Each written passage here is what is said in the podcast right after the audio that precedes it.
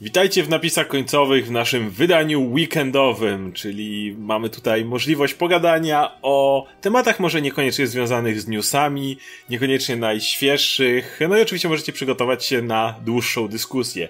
No i ponieważ nie tak dawno temu e, tak bardzo doceniliście moją i Radka rozmowę o Mortal Kombat, postanowiliśmy wziąć tutaj na warsztat kolejną grę, a właściwie serię gier, podobnie jak przy Mortal Kombat, e, i tym razem będzie to oczywiście God of War. E, no, do, do, do całej tej dyskusji niewątpliwie natchnęła nas oczywiście ostatnia część, która e, jakby zupełnie w innym wymiarze pokazała nie tylko wątek Kratosa, ale w pewien sposób w ogóle sposób opowiadania historii w grach.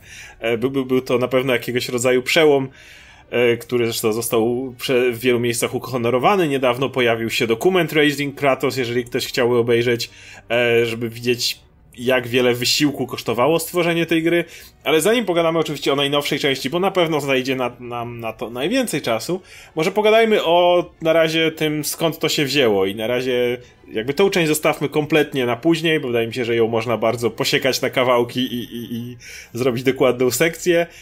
Mam do was pytanie przede wszystkim, jak zetknęliście się z serią God of War i na ile was wciągnęła do momentu, aż powstał nasz Kratos Królestwie Bogów Nordyckich? No moja przygoda wyglądała tak, że jakoś nie, niedługo po premierze trzeciej części, y, już na PlayStation 3 wtedy, bo poprzednie były jeszcze wydawane na inne konsole, e, odwiedzałam znajomych, którzy, którzy tę grę mieli i po prostu widziałam jak grali i stwierdziłam, o jakie fajne, dajcie mi zagrać i potem nie oddałam pada przez y, kolejne dwa dni, czy coś w tym stylu, czy kolejnych ileś wizyt, bo po prostu stwierdziłam, że przejdę tę grę do końca. E, I stwierdziłam, że wow, w ogóle niesamowita sprawa, strasznie mi się spodobała. Miałam takie poczucie, że nigdy nie grałam w coś w tym stylu, e, co nie wynikało absolutnie z tego, żeby, że nie było gier w tym stylu, bo było mnóstwo, po prostu ja jakoś nie miałam, nie miałam wcześniej z nimi kontaktu. No i potem jak jakoś jakiś czas później też już miałam swoją konsolę, no to sobie tę trzecią część kupiłam kupiłam i potem kupiłam też remaster tych poprzednich części. No i tak sobie powolutku gdzieś tam odkrywałam. Mm, I zawsze miałam w sobie dużo sympatii do, do Kratosa, też do, do jakby takiego gameplayu, który był takim, taką, wiecie, niezobowiązującą się kaniną, ale sprawiającą masę frajdy, tylko czasami przetykaną taką frustracją i chęcią odgryzienia sobie rąk, kiedy po prostu już nie nadążałam, żeby maszować te przyciski na padzie.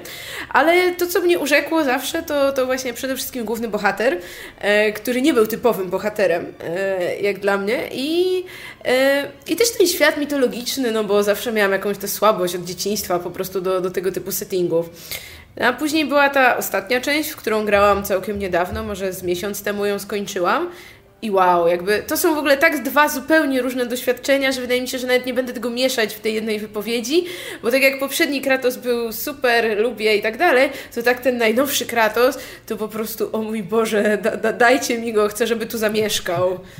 No to ja miałem tak, że w jedynkę zagrałem jakąś chwilę po, po premierze, to był 2005 rok, tak, 2005 e, i dla mnie to było wtedy takie nie było, że coś, coś zupełnie nowego i niespotykanego, bo to było dla mnie jak e, trochę Diablo na, na, wiesz, na jakimś, na jak, e, koksie, bo, bo się więcej działo, była lepsza grafika, e, ale była postać, która była podobna bardzo do tego barbarzyńcy z Diablo i, I chociaż to było na pewno rozbudowane dużo, dużo ciekawiej fabularnie i ten świat był przebogaty, no to była sieka trochę jak w Hagen Slashach tych, z tamtego okresu, kiedy się grało w tego dużo, bo to było bardzo popularne.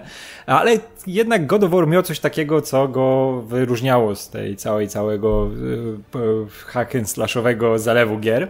Eee, no bo jednak był ten Kratos, który był naprawdę super postacią, chociaż był sprowadzony do takich podstaw, trochę jak Conan, że to był ten narwany gość, który cały czas miał, był wkurzony, żeby jak jeszcze mu ta rodzina tam wchodziła, w jego sprawy się ładowała i on się tylko było widać, że on aż, aż płonie od tego, tego, tej złości całej swojej. E, była świetna mechanika, bo to jak się wywijało właśnie tymi jego e, ostrzami chaosu, to było po prostu niesamowite i dawało wielką frajdę i ta broń nie była skomplikowana, bo jak wiemy na przykład Diablo to się cały czas coś nowego z, znajdowało, cały czas się to zmieniało, cały czas się w tych skrzynkach chowało tę, tę całą broń, a tam miałeś jednak coś konkretnego, do czego się przyzwyczajałeś. To była jedna z pierwszych gier, gdzie się naprawdę nauczyłem tego, że e, rozumiałem o co chodzi, że wojownicy, którzy znamy z kultury e, i z, histo z, historii, z kultury, z różnych tekstów kultury, e, czemu oni są tak przywiązani do swojej broni i czemu zawsze ta, ta broń jest taka mitologiczna, jak ten Excalibur e, Artura. Tak właśnie było z tymi oszczami chaosu, że to było coś, co czułem i jak się już nauczyłem tym walczyć, jak właśnie, jak żeby najle, naj, największy chaos e, siać. I to było po prostu fantastyczne. I później przeskoczyłem do dwójki, to też o, o, nie grałem w remastery ani jedynki, ani dwójki. E, dopiero w trójki grałem remaster, bo grałem i normalnie w trójkę, i później w remaster. I trójka była czymś e, już naprawdę niesamowitym, bo tam ta filmowość jeszcze bardziej e, weszła, co w tej nowej jest już do poziomu po prostu nieosiągalnego przez jakiś czas dla innych gier e, dopicowane.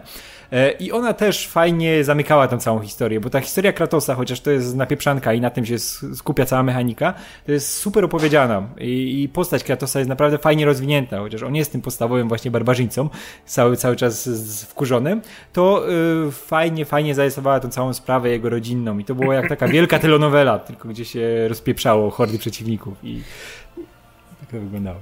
To ja powiem kontrowersyjnie, że mi się za cholerę God of War nie podobał. Uuu. I miałem, tak, ja jako osoba, dla której ogólnie konsola to był obcy świat przez wiele lat, nie miałem w ogóle styczności, siły rzeczy z żadnym God of War'em, dopiero kupiłem PlayStation 3, to była moja tak naprawdę pierwsza własna konsola, ale w późniejszym okresie PlayStation 3, kiedy już było sporo remasterów.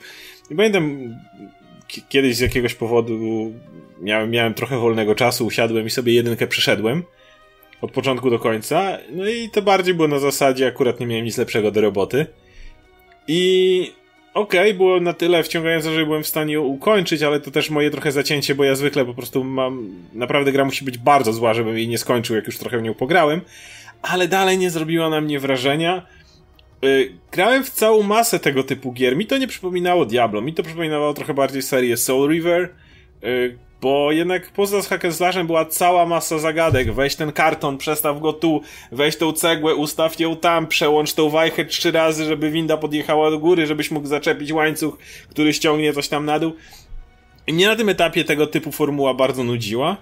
Eee, naprawdę grałem w bardzo, bardzo dużo gier, które działały na tej zasadzie. Trochę pozabij, a potem przełącz 10 dźwigni, żeby wszystko odpowiednio działało. Eee, I w dwójce od razu skończyłem jedynkę, stwierdziłem, no dobra, to może zacznę dwójkę, może będzie lepiej i nie było. Szczerze mówiąc, dwójka była praktycznie identyczna pod tym względem i gdzieś w połowie dwójki wymiękłem stwierdziłem, że mam dość. Eee, resztę zobaczyłem na YouTubie, więc zna, zna, znam e, fabułę, e, oczywiście nie najnowszą część, ona jest poza tym, tą rozmową, tak, o niej porozmawiamy później, więc żeby nie było, nie mieszajmy pojęć ale do, do najnowszego resztę zobaczyłem na YouTubie i nie miałem w ogóle potrzeby grania więcej w God of War, bo tak jak mówię, grałem w całą masę klonów przed God of Warów, czy była ta seria Darksiders, czy cała masa tego typu gier, które dokładnie tym stoją. I God of War w moim mniemaniu nie wyróżniał się na tym tle jakoś szczególnie. Może nie, nie miałem tego sentymentu, bo nie grałem w tym okresie, kiedy on wychodził, kiedy wszyscy o nim gadali, kiedy to było takie ważne, bo oczywiście o grze słyszałem na dużo wcześniej, wszyscy dookoła mówili Kratos to, tam wzniesienie, tu morduje Zeusa, tu się dzieje tamto.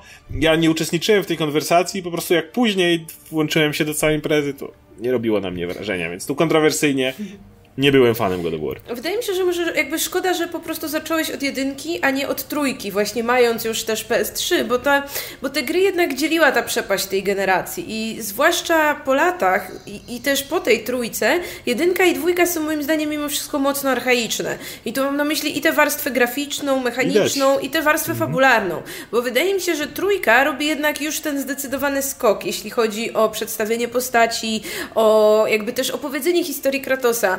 I i później jeszcze, jeszcze ten, ta jedynka, wydaje mi się, że no, gdzie jest ten początek fabularny, to jeszcze coś tam daje. Dwójka to ma chyba najgorszą fabułę z całej serii, z podróżami w czasie włącznie. Fatalna dwójka. Dwójka, ja w ogóle nie wiem, ja czemu ta dwójka się dwójka. wydarzyła. Jakby cała historia Kratosa spokojnie mogłaby się zawrzeć tak naprawdę w jedynce, trójce, no i tej najnowszej części. A ta cała reszta to jest taka opcjonalna. Ona była nie? też niepotrzebna, leziesz tam z tym Hadesem, który tak naprawdę nie łączy się w żaden sposób. Zeus jest istotny, Ares jest istotny w historii historii te, tego Kratosa. Hades On jest tam po to, żebyś zarąbał kolejnego boga po drodze, który gdzieś po prostu jest i, i stoi ci na drodze, żeby i ile razy z tego, z tego kraju, krainy zmarłych Kratos może się wyczołgiwać. Jakby no. wystarczyło mi to w jedynce, kiedy masz ten cały motyw wychodzenia z tego Tartaru przez tę ścianę kolców i tak dalej. To był mój ulubiony moment, szczerze Znaczy był najbardziej frustrujący, żeby po tej cholernej ścianie wyleść, ale on był najbardziej klimatyczny.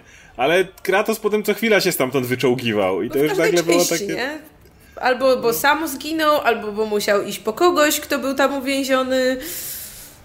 A w ogóle jak ten, jakby miało od jedynki zaczynać e, w tym okresie co ty, przygodę z God of War, to też bym rzucił, rzucił w cholerę, bo to jest coś, co musisz jednak, wiesz, zupełnie do tego inaczej podchodziłeś, jak to wyszło w tym momencie, nie? Kiedy to tak, był wiesz, szał na to, bo to było świeże, było technicznie też e, no, nad, mm. nad wszystkimi innymi grami, ale dlatego nie ruszałem tej gry już nawet w remasterach, bo wiedziałem, że na pewno się zawiodę i nie chcę do tego wracać w żaden sposób.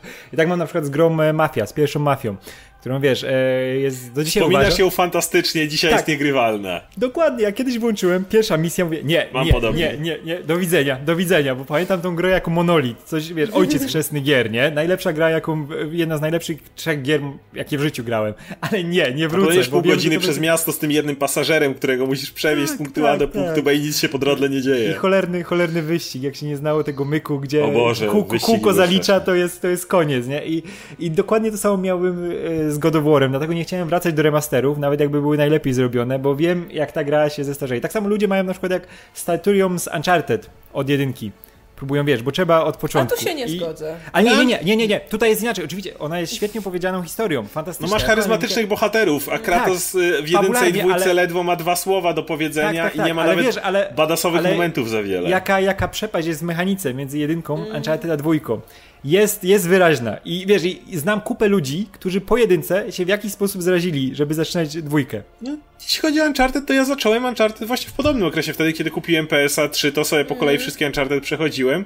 I pamiętam tak, trochę mnie raziło to strzelanie w Uncharted, które było toporne, no ale jednak Nathan Drake od razu był tak fascynującą postacią. On od pierwszych scen to jednak nie był ten Kratos, który Dopie dopóki ich Kratosa historia się nie rozwinie, umówmy się, on jest dosyć sztampowym bohaterem. Tak, tak, to jest ten gość, którego wyrolował Bóg, dał nie mu... Porównuj, ale nie, nie porównuję na poziomie fabuły, bo jednak Uncharted to jest Uncharted. To jest, nie, Kratos jest fantastycznym bohaterem, jak już, jak już doszły te tak. kolejne warstwy jego fabuły, ale w jedynce jest sztampowy do bólu. To znaczy, wydaje mi się, że to, co Kratosa ewentualnie wyróżnia od zalewu wielu takich właśnie mm, milczących protagonistów, to to, że Kratos zawsze był jednak bardziej tym antybohaterem niż jakimś takim naszym herosem, że wiecie, z jednej strony to jest taka postać, która mocno się wpisuje y, po prostu w takie postaci mitologiczne, tak? On jest trochę jak ten Herakles, na którego spadło szaleństwo, że zabił swoją rodzinę.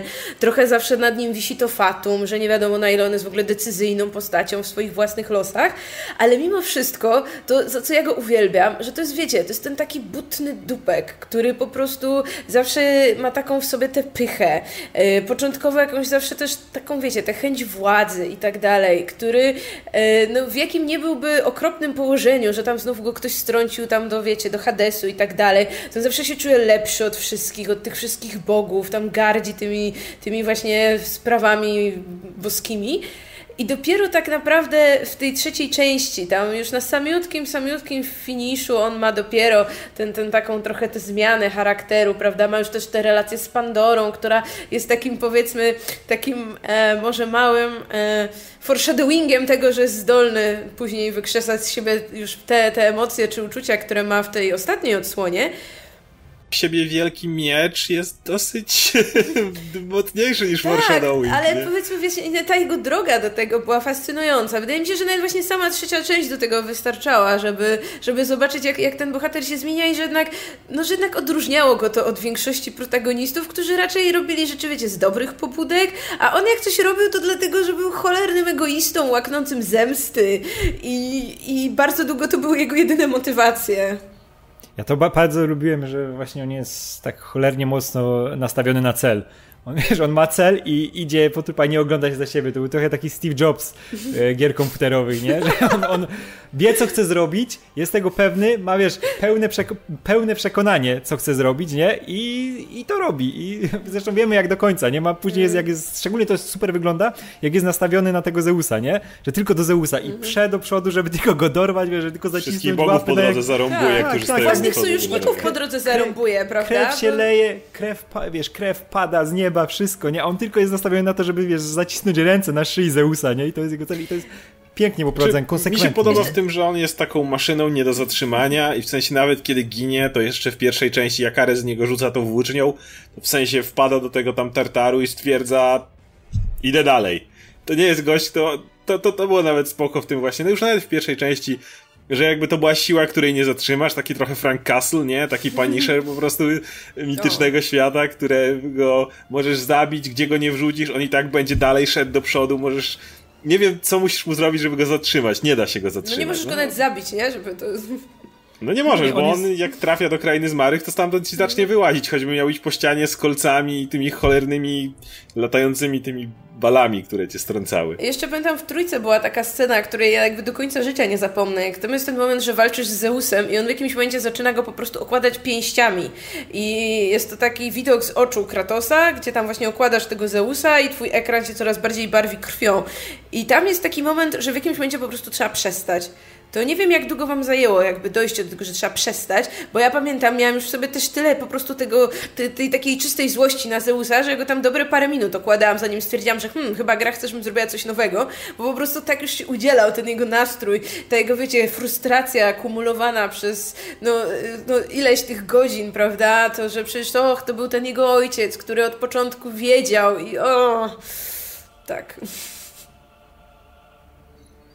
Okej, okay, to to mamy tą serię e, zrobioną. E, czy chcecie coś jeszcze dodać o tych wcześniejszych częściach, czy możemy już przejść do yes. głównego dania? Ja już nawet nie, nie, pamiętam w ogóle, co się działo w tych pobocznych, bo, bo jak wiemy, ta najnowsza Jedna to jest, jest jego bracie, część, nie? Jedna jest o jego bracie cała. Mhm. E... Tak, ta, ta o bracie jest o tyle jakby ciekawa fabularnie, że tam jest właśnie wprowadzony ten motyw tego takiego wątku przeznaczenia, że była przepowiednia, która mówiła o tym, że właśnie jakiś śmiertelnik tam strąci bogów z Olimpu i że bogowie mylnie założyli, że chodzi o jego brata, który potem cierpiał męki, A tak, e, tak. wiesz, Aha, tam to jest tak, gdzie tłumaczą, tłumaczą... czy tam w Hadesie generalnie i potem, potem się okazało, że tak chodziło o Kratosa i bogowie mieli takie ups. E, tak, i, i to, to, to jest tam, tam, gdzie, tam, gdzie tłumaczą, tłumaczą z, e, ten, ten, że on był tym, o, tym e, pyłem, nie? E, ob, A to nie pamiętam w jakim tak? momencie. To, nie, to... nie, to oblepienie pyłem już było w pierwszej części, powiedziałem. No A nie, nie, z tym, to było z, z blizną. Z blizną, nie? tak, że dokładnie, że tak, oni wiedzieli, tak, że to tak. będzie człowiek z tą właśnie blizną na oku i potem tak, obaj tak. Kratos później sobie na tym wzorował, nie? Na tym, że jego brat tak. bliznę. Kolejny, a, a ten drugi to był... Znaczy bliznę i, te, był... i tatuaże, tatuaże. Który był według mnie taki sobie, to był ten o tym, że on e, robił zadania, żeby zapomnieć. Tak, to się niby dzieje jeszcze przed tą akcją pierwszej części, bo to jest ten moment, żeby, jak, już nie pamiętam. Jakby, jakby, Czekaj, on, on tam chciał zapomnieć czy przypomnieć, bo już nie pamiętam. On chciał zapomnieć, bo to było, to było tak, że on poszedł na tę wojnę i wtedy poprosił Boga Aresa o pomoc, no prawda, no tak, żeby tak, Sparta tak. wygrała, no i Ares mu tam udzielił tej siły, dał mu ostrza i później wpadł w szał zabijania i zabił całą swoją rodzinę. I potem on się jakby wyrzekł tej przysięgi wobec Aresa, ale bogowie ukarali go jakby za złamanie przysięgi tym, że on nie mógł właśnie zapomnieć tego, te, tego jak ginie jego rodzina i on potem poszedł tam chyba na 10 lat czy coś w tym stylu na służbę do bogów, żeby wypełniać ich zadania. Mhm. I jakby to jest ta, ta gra, która wypełnia jakby tę lukę, bo potem już jakby pierwsza część, ta, ta właściwa akcja, to jest koniec tej jego służby u bogów. Tak, to on mówi do Ateny, że już Aresa. chce teraz... Nie, i on chce tak wtedy zapomnieć. Krzyczy na Atenę, tak. że już czas zapomnieć. No. Więc to takie powiedzmy te, te, te poboczne części, no to takie filery fabul fabularne. Ja, ja tak jak mówię, nie, nie mam wielkiego sentymentu do, do, do serii, ale... No tak, może zacząłem w złym miejscu. Fabułę poznałem później sobie oglądając na YouTubie te, te, te, te zlepki. E, przygotowując się oczywiście na kolejną część, która no już od razu mnie urzekła jeszcze zapowiedziami. Jak widziałem ten świat nordycki, tego Kratosa z brodą, no to już wtedy wiedziałeś, że, że, że to jest jakaś inna postać, że coś jest tutaj innego. No i oczywiście te, te, te, te reklamowanie, że to ma być ta opowieść drogi, ta opowieść relacji ojca z synem. Ja się wtedy próbowałem sięgać pamięcią jeszcze do, do, zanim zrobiłem sobie ran cały na, na YouTubie i tak, czekaj, ojca z synem, czekaj, nordyckie, co, co to, nie, nie, chyba, chyba, coś się musiało w tej trójce stać. Bo ja tak wiecie, w dwójce rzuciłem tę grę i myślę, kurde, to co się stało w trójce, a potem obejrzałem i stwierdziłem, ej, nic się nie stało. E, I, i, i, I ten nagły zwrot, zwrot akcji, który był dziwny, e, jak na, jak na tą część. No dobra, to, to, moje, to moje pierwsze pytanie właśnie, jak, jak podeszliście do tej części? Czy po prostu dla was była kolejna część God of War? Czy już słyszeliście, że ona jest jakaś super, czy coś w tym rodzaju? Czy jak w ogóle natknęliście na ten, na ten miękki reboot, który dlaczego jest nazywany miękkim rebootem, bo nazywa się God of War, a nie God of War 4 czy coś takiego. Ja w ogóle nie, nie, nie, nie, nie patrzyłem na to jak właśnie kontynuację tych e, poprzednich, że taka ścisła, że muszę wiesz, wiedzieć, przypomnieć sobie wszystkie poprzednie, żeby wejść, bo to będzie pewnie rozbudowany świat tak na tych, nadbudowany na tym, co było, że trzeba wszystko sobie przypomnieć, bo, bo się nie połapie. Nie, ja byłem przekonany, że jednak zrobią soft reboot, bo po 8 latach, tak, bo trójka była 2010 albo 11, nie? Mhm. Tak, tak. Ale potem było jeszcze tak. Ascension, Ascension chyba było później. Tak, tak, tak, ale, ale z tych, z tych głównych, 10, wiesz, tak. seryjnych... Tak. Ascension 13 tak, jeszcze. O. Ale to, to nadal, to był kawał, kawał czasu między tymi częściami e, i bardzo mi się podobało to, że właśnie idą w tą stronę nordyckiej mitologii, że robią ten taki właśnie miękki reboot, żeby, żeby nowych e, e, odbiorców do tego przyciągnąć, bo to było główne, co musieli zrobić, nie? żeby ktoś, kto nie znał wcześniej serii, żeby się tym znowu zainteresował, bo mówmy się, to jednak była już seria, która w swoich założeniach i, i w mechanice była archaiczna i jak wiemy, no diametralnie zmienili gameplay, podejście do narracji, to, o czym będziemy mówić jeszcze, to jak podejście do narracji, to jest dla mnie najpiękniejsza rzecz w tej całej grze, to jak jest opowiedziana historia, bo ja nie jestem, nie jestem wielkim graczem, ja nie lubię na przykład otwartych światów, znaczy nie, nie wciągam się tak, żeby długo grać w jakieś otwarte światy, nie, na przykład w pewnym momencie mnie wymęczył Wiedźmin, Red Dead Redemption też mnie wymęczyło, bo to jeździsz sobie na tym koniu fajnie, ale jak jeździsz tak nie, 16 godzin, to ja wolę sobie na dwór wyjść i się przebiec albo coś, nie trochę powietrza złapać. A masz konia, tego jest... No nie mam konia, ale na nogach też fajnie pojeździć, nie? Ale e, właśnie to, to, to mnie zawsze, wiesz, odrzuca, bo lubię jak jest zwarta fabuła. I mhm. Red Dead Redemption na przykład dwójka ma znakomitą fabułę, ale to trzeba grać, grać, grać i grać, a jest tyle bodźców, tyle filmów do obejrzenia, tyle komiksów, książek, wszystkiego, no że po prostu nie umiem już tyle czasu zainwestować, a ten God of War dał mi dokładnie to, co chciałem od, od, od, historii. Jak powinna być opowiedziana i w jakim tempie powinna być opowiedziana i ile powinna trwać, bo to też jest bardzo ważne, nie? U mnie było tak, że ja długo w tę grę nie grałam, bo długo nie miałam PS4. I tak naprawdę dopiero bliżej końca ubiegłego roku ona u mnie zawitała. I też jakby pierwsze rzeczy, które ogrywałam, to akurat to ktoś tam miał mi pożyczył, więc zanim tak naprawdę usiadłam do, do God to już był chyba kwiecień w tym roku. I ja jakby siadając do tej gry, wiedziałam o niej, że to jest gra wybitna bo po prostu ta liczba pochwał, nagród, jakie już wtedy miała na swoim koncie, to, to jakby nie, nie dało się nie wiedzieć. Ale poza tym to wcale nie wiedziałam za dużo. No wiedziałam, że jest ten właśnie nordycki setting, wiedziałam, że jest ten syn yy, i że jest jakby zupełnie inny ten system walki, że jakby to już, to już nie jest ta taka, taka straszna młóckarnia, no tylko, tylko jednak taka bardziej, no nie wiem, bardziej już taka wysublimowana gra akcji powiedzmy. Trzeba blokować, parować, tak, tak, tak. unikać. Tak. Mm. I ja miałam, pamiętam, ja miałam tylko jedno życzenie, że niech, niech ja ujrzę w tej postaci dalej mojego starego Kratosa. I to się spełniło. To znaczy, to jest w ogóle zadziwiające, że dla wielu osób ta gra może być jedynym kontaktem z serią, pierwszym kontaktem z serią i, i jakby i super i, i od razu jakby rozumieją, kim jest ten bohater i nie potrzebują wcale właśnie wracać do, do tych archaicznych części, a jednocześnie jak ktoś ma ten background, to wydaje mi się, że jakby ta gra to szanuje. Jakby ja nie czułam się tak, jakby twórcy napisali mi tego bohatera zupełnie od nowa i po prostu nazwali go przez przypadek tak samo. Tak na przykład miałam przy tych nowych Tomb Raiderach. Dla mnie to była w ogóle profanacja postaci i, i jakby no, jasne to był, tam... ost- to był twardy reboot, nie? Tak. A tutaj jednak to jest soft reboot. A tutaj wiecie, jakby ja widziałam po prostu w tych jego wszystkich chrząknięciach, w tych jego lakonicznych wypowiedziach, że tak, że to jest ten typ, który przeszedł dokładnie te historie, które ja znam, że właśnie jest w nim cały czas ten taki gniew, tylko że tutaj on już jakby próbuje go tak bardziej w sobie tłamsić, próbuje go jakoś tak, y, no nie wiem, powiedzmy kanalizować, kiedy trzeba, ale że to cały czas jest w nim wszystko, jest w nim, wiecie, ten duch Sparty, że jest w nim ten, ta pogarda wobec tych bogów, ta taka duma, i jest na to wszystko ten syn, który tak na papierze, on w ogóle powinien tam nie pasować i powinien być tym elementem, którego chyba, nie wiem, wszyscy gracze nienawidzą, typu, wiecie, jak te postacie, które trzeba eskortować, albo ten taki pomocnik, co to będzie się za nami wlókł i blokował się w ścianach czy coś.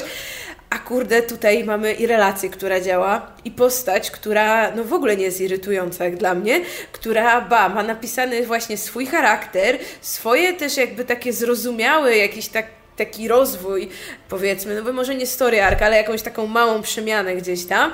I ojejku, jak to dobrze działa, jak super działa w ogóle to, jak też właśnie sam Kratos powoli się zmienia, zmienia swoje nastawienie i że właśnie ani razu to się nie gryzie z tym wszystkim, co, co ja wiem z tych poprzednich części. Ja z zetknięciem miałem dokładnie tak jak ty, czyli już wiedziałem, że to jest jakaś tam gra, która zbiera te świetne recenzje, bo też dostęp do PlayStation 4 miałem trochę później. E, trochę później je kupiłem. Więc, więc, więc pod tym względem musiał się powtarzać. Natomiast od razu przejdę w takim razie do kolejnego tematu. I to, o czym Radek powiedziałeś, czyli narracja. Narracja jest w tej grze absolutnie bezbłędna. I nie tylko chodzi mi o cutscenki, o to, jak są pisane postacie, bo o tym zaraz pogadamy. E, głupia eksploracja to była ta jedna gra, w której miałem ochotę eksplorować świat. O tym, co powiedziałeś przed chwilą. Ja mam podobnie. W Wiedźminie z przyjemnością robiłem te sidequesty, ale już na przykład za cholerę nie ciągnęło mnie, żeby odkryć wszystkie znaki zapytania, zdobyć wszystkie polowania, czy jakieś takie rzeczy te powtarzalne. W jakimś Spider-Manie nie było mowy o tym, żebym robił znajdźki, czy inne tego typu rzeczy. Natomiast tutaj robiłem wszystkie sidequesty z przyjemnością. Głównie dlatego, że nawet w trakcie robienia czegokolwiek, chodzenia po świecie, uwalniania tych cholernych smoków, które tam są gdzieś po, po, po, dalej rozwijała się relacja Atreusa i Kratosa.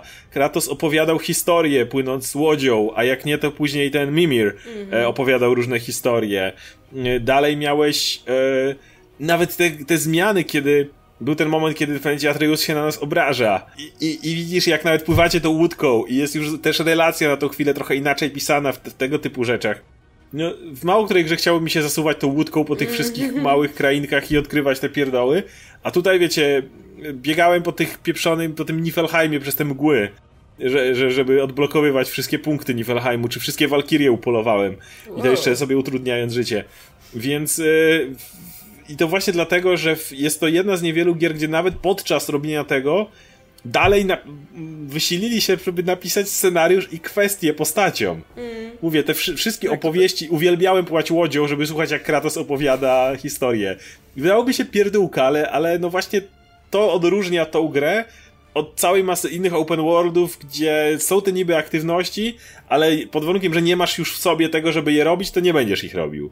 Tak. Wiesz, tutaj nie masz, e, tak jak w innych open worldach, że masz e, nadziane pełno jakichś e, tych misji pobocznych, żeby tylko były, żeby utrzymać tą uwagę, ale wszystkie się sprowadzają, znaczy przynajmniej lwia część się sprowadza do przynieść, podnieść, pozamiataj, nie? Tylko kilka jest tych, które naprawdę są jakimiś mini narracjami w tej dużej narracji, nie? Tak to, reszta to są takie tylko po, podnieś coś tam, komuś coś daj i cię nie nagradzają. A tutaj każda misja poboczna, którą bierzesz, których jest mało, ale każda jest konkretna, każda jest oddzielną narracją w tym świecie, która coś ci dodaje do całego świata, do tej całej opowieści. Jakiegoś Boga wprowadza, jakiś element inny, który też jest istotny dla tego, dla całego obrazu, że poznajesz tą historię w taki, wiesz, naturalny sposób, nie, że tu coś się wydarzyło, poznajesz jak było z tymi na przykład, e, e, to było z tymi, z tym kapitanem i tymi, których mm -hmm. tam mhm. musiałeś szukać, tych, tych duchów, nie? Tak, to poznawałeś jakąś historię. Każdy, którego poznałeś dalej, coś ci do tego dodawał, do tej opowieści i najważniejsze, one ci naprawdę wynagradzały te zadania poboczne. Bo tutaj coś dostawałeś takiego konkretnego, nie że jakiś, o, na przykład zbroję, którą zaraz sprzedasz, bo jest lipna czy coś takiego. Tutaj naprawdę zbierałeś e, rzeczy na te zbroje, które były konkretne czy tam inne rzeczy, które też dostawałeś, że ci tam powiększały zdrowie czy coś, ale to widziałeś, że to coś konkretnego jest. To nie są jakieś zapychacze, że zrobiłeś coś, masz tutaj piątaka i, i idź dalej, idź dalej, leć, eksploruj, nie? Tutaj wszystko miało naprawdę swój cel i widać, że to była część tej narracji większej. To nie było coś, co miało twoją uwagę odwrócić od tej historii, żebyś za szybko skończył grę, tylko coś ci miało dodawać do tej całości i to było po prostu fantastyczne, że ja tylko czekałem, kiedy się pojawi ten znacznik, że możesz jakieś, wiesz, poboczne zadanie zrobić, nie? Bo o kurczę, ale mnie tam czeka przygoda, nie? Płyniemy i no bo musiałeś płynąć wszędzie, więc...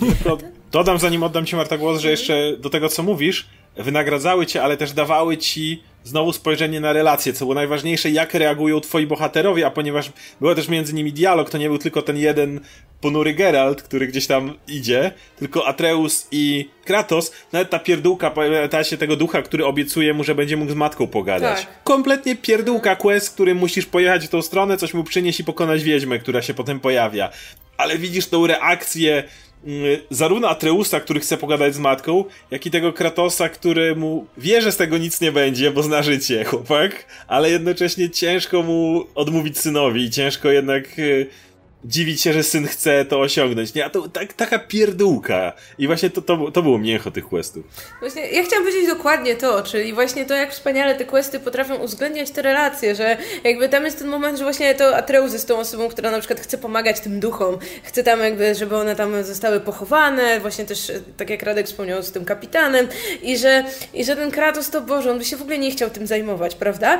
I jakby jak fajnie to jest połączona ta narracja z gameplayem, bo myślisz sobie właśnie, ej no, przecież znam tego typa Kratosa, który jest egoistą i samolubem i on by tam nie chciał nikomu pomagać, ale no tutaj godzi się na to, no bo hej, jego syn chce to robić. I to jak fajnie to jest razem posplatane, że nie masz takiego, wiecie, dysonansu ludonarracyjnego, -hmm. że czemu teraz nagle Kratos robi jakieś przysługi dla jakichś typów. Zbiera zamiast, zasoby tak, na podróż. Zamiast On tak robić, zawsze to tłumaczył. swoje, tylko że właśnie tutaj, no to, no kurde, głupio mu tak przed tym synem, no to już tam zgodzi się, no tam pomoże, no bo jednak on tam w sercu dobry chłop i tam temu, żeby ten syn był zadowolony, nie?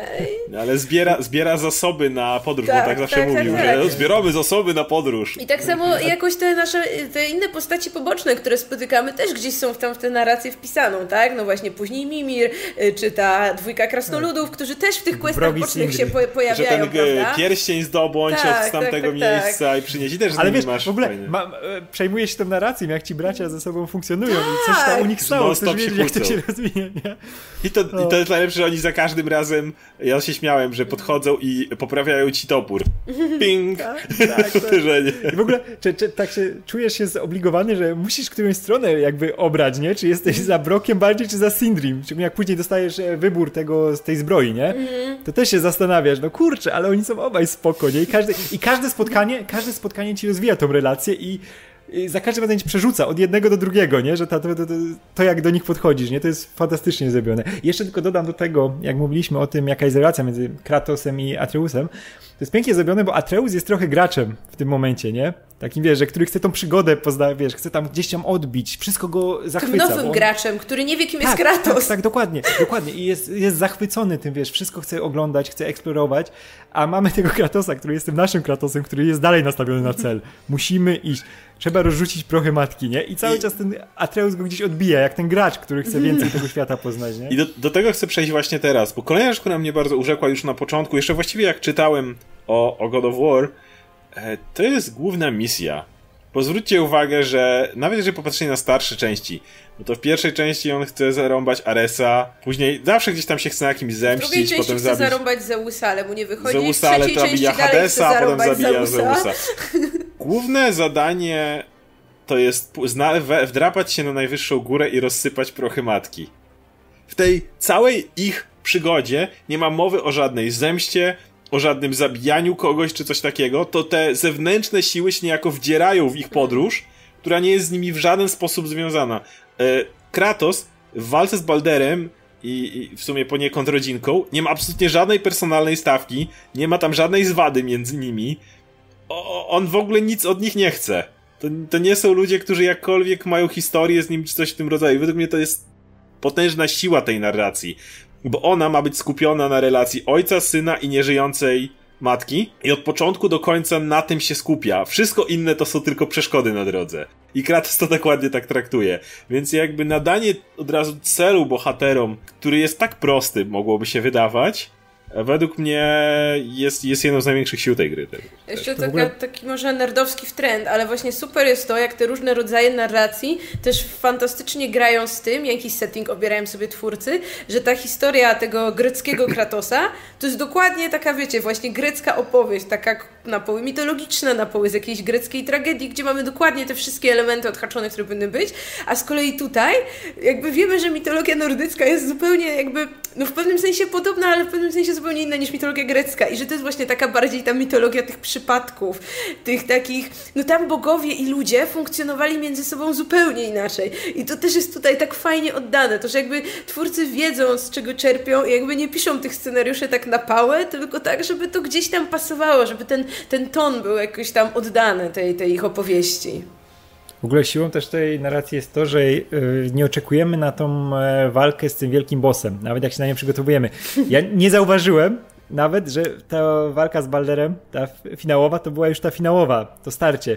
To było dla mnie takie, wiesz, coś, co było częścią narracji po prostu. Było to, wiesz, to starcie, było to, to co Freya tam, wiesz, powiedziała, że się zemści i ten. I ja mówię, no dobra, to idziemy dalej. Zaraz będzie ta jeszcze większa walka czy coś, nie? A tutaj idziesz dalej, poznajesz to, ten twist fabularny, finałowy i włazisz na tą górę i po prostu dorzucasz te prochy. I czułem się dużo lepiej niż jakbym miał jeszcze jakiegoś, wiesz, wielkiego potwora rozpieprzać. Tego węża, nie? Się... Każda inna gra kazałaby ci rozpieprzać wielkiego węża Dokładnie, dokładnie. A tutaj wąż był spoko, był spoko. No, wąż był spoko, tak. ale, ale zakończenie gry to e, Atreus i Kratos, którzy sobie idą, z schodzą z góry. I sobie idą i rozmawiają. I to jest, to jest wszystko. I to jest według tak. mnie perfekcyjne podsumowanie. I czu, czu, czułem po prostu takie spełnienie, że to było, to było to, co chciałem w tej grze zobaczyć, do czego ona dążyła, nie? To było idealne mm. zakończenie i cholernie oryginalne. Tak, no bo ona Teraz... tak naprawdę mhm. dążyła do tego, żeby y, przez tę podróż, tak, oni się poznali. I jakby wydaje mi się, że post factum, no to jakby jest jasne, że taki dokładnie był też cel matki slash żony, że to, że ona sobie wymyśliła, że mają rozsypać Nie tej wymyśliła. z najwyższej góry, no to po pierwsze dlatego, żeby tam zobaczyli, co jest, ale po drugie, że wiedziała, jaka podróż ich czeka. No ona przecież tak? widziała przyszłość, no tak, więc tak, ona tak. dokładnie to wiedziała, a nie, a nie dokładnie, sobie Dokładnie, ale że jakby wiecie, ten cel był taki, żeby oni razem mogli zjeść tę beczkę soli, żeby mogli się poznać, żeby Kratos musiał jednak odsłonić trochę tego swojego wrażliwego mięsa w środku, a nie tylko ta skorupa i żeby też Atreus trochę, trochę bardziej, nie wiem, dorósł do roli, jaką przyjdzie mu pełnić, bo ten dzieciak nie będzie miał łatwo w życiu. I, i po z prostu... takim imieniem? jakby z pochodzeniem, prawda, że on jest równocześnie gigantem, trochę bogiem, trochę śmiertelnikiem, to, to po prostu wybuchowa mieszanka i to pewnie jeszcze się tam gdzieś dalej potoczy. Ale też w tym podsumowaniu było to super, że to jest historia, która mówi o tym, że historia się musi cały czas powtarzać, nie? bo to jest Ragnarok i jest zmierzch bogów, później powrót i to się kręci, kręci, kręci. A tak naprawdę e, Kratos pierwszy raz nie powtarza tej swojej drogi, nie?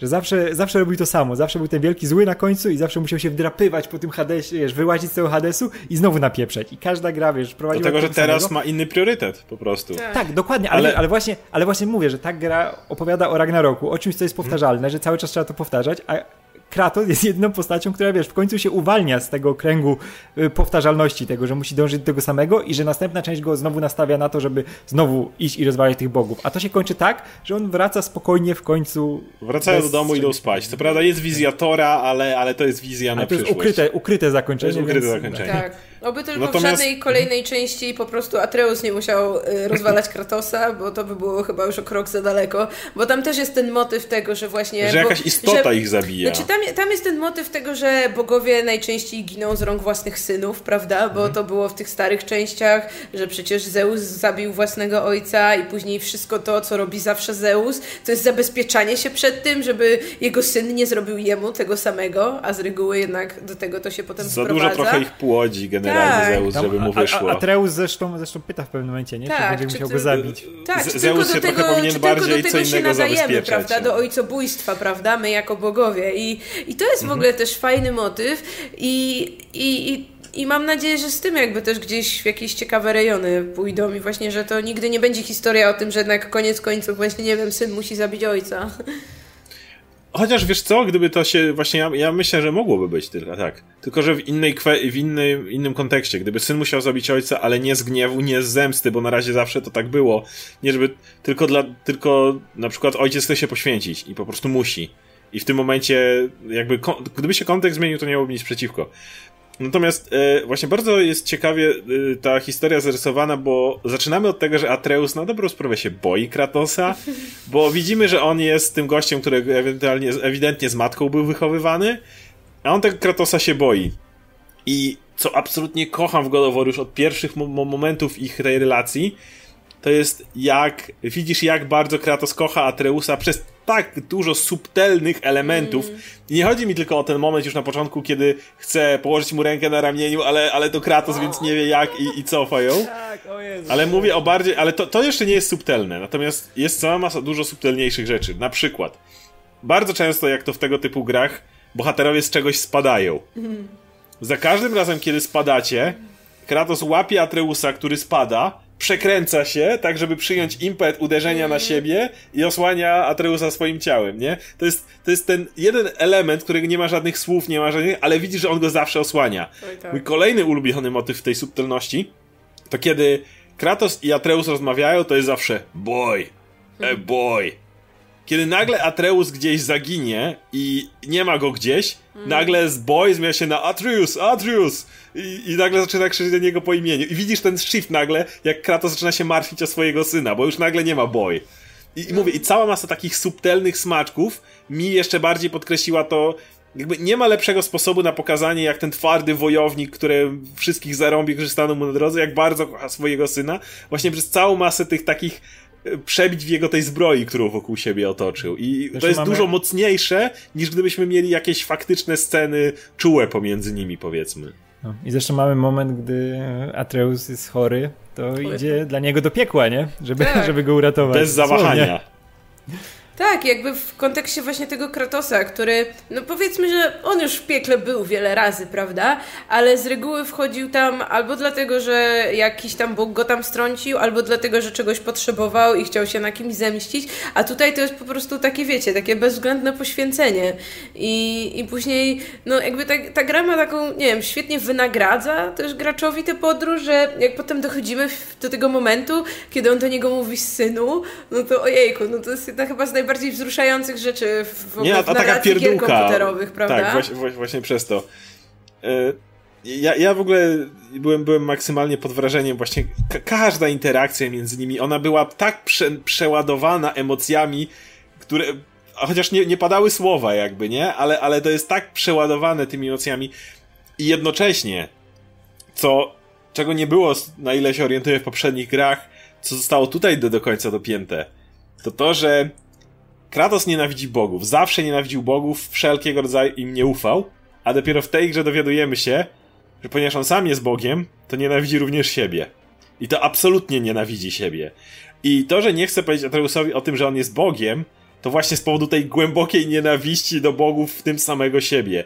To jest też ten motyw, kiedy on musi żeby jakby być dobrym ojcem, żeby jak, w jakiś sposób się odsłonić przed Atreusem, musi siebie w końcu zaakceptować. I wydaje mi się, że ten motyw najbardziej jest, kiedy on zdejmuje te bandaże, nie? I widzicie ten odcisk tych ostrzy chaosu i mówi, że już nie ma nic do ukrycia. To jest ten moment, kiedy Kratos jest w stanie wreszcie nawet samemu sobie wybaczyć w jakiś sposób swojego pochodzenia, swojego, nawet nie, nie tego, co zrobił po drodze, ale tego, kim on jest tam we wnętrzu. I, i, I to jest świetnie użyte, wreszcie jakby ta nienawiść, y, która, która jest ostatecznie skierowana do, do, do, do wewnątrz, a, a nie na zewnątrz. Nie, ja się całkowicie zgodzę. Jakby ta nienawiść, wydaje mi się, że ona tam zawsze była i właśnie to znów jest jakby przykład tego, jak spójna jest ta gra z tymi poprzednimi grami w serii, że jakby, no Kratos z perspektywy czasu wie, że jakby wszystko, co najgorsze w życiu spotkało go z winy bogów, a jednocześnie z tego jednak własnego takiego pragnienia, żeby mieć większą władzę, większą chwałę, tak? No bo jakby jego te pierwsze, pierwsze jakby jego konszachty z Aresem są z powodu tego pragnienia wygranej chwały, potęgi i tak dalej, więc jakby wie, że go kosztowało to rodzinę, tak? Kosztowało go to wszystko, więc to jest to tak totalnie zrozumiałe, że on ma cały czas, wiesz, ten żal do siebie, tę nienawiść, że, że jakby tutaj ta gra to jest jakby dla niego taka szansa na to nowe życie tak naprawdę i on dopiero potrzebuje tutaj tutaj właśnie tego czasu, żeby, żeby to pojąć i, i zrozumieć, że mimo tych wszystkich okropieństw, które gdzieś tam były, to on tu teraz jeszcze ma dla kogo żyć. I, i to w ogóle nie jest właśnie podane w jakiejś, nie wiem, takiej ckliwej formie, w jakichś, wiesz, przemówieniach, tylko to właśnie jak jak ta gra, to tak tymi subtelnymi kreseczkami, prawda? Wszystko nam rysuje, a my, my doskonale wiemy o co chodzi. Właśnie dlatego ten pojedynczy moment, nie wiem, przytulenia syna, czy położenia mu ręki na ramieniu w końcu, to, to wszystko wybrzmiewa sto razy mocniej, właśnie dlatego, że Kratos nam został zarysowany w ten, a nie inny sposób. Mm, jakby też, tak, jak on... Mhm te, te jego rodzicielskie właśnie takie malutkie, malutkie gesty, jak mu tam zawiązuje ten, e, tą, tą, tą e, to, grotę to, co będzie później ważne, tak, tak. Która tak. jest jakże istotna. Niemiałe. Tak, która, jedyna, która może właśnie zranić Baldera. I oczywiście możemy, przejdziemy zaraz do Baldera i do, do, do Frey i do tych wszystkich innych wątków, ale wydaje mi się, że nawet na tle jakby całej gry one nie są aż tak ważne. Są fajnie napisane i tak dalej, ale to jest przede wszystkim jednak relacja Kratosa i e, i Atreusa i na dobrą sprawę moglibyśmy te wątki zastąpić czymkolwiek innym i to dalej by działało.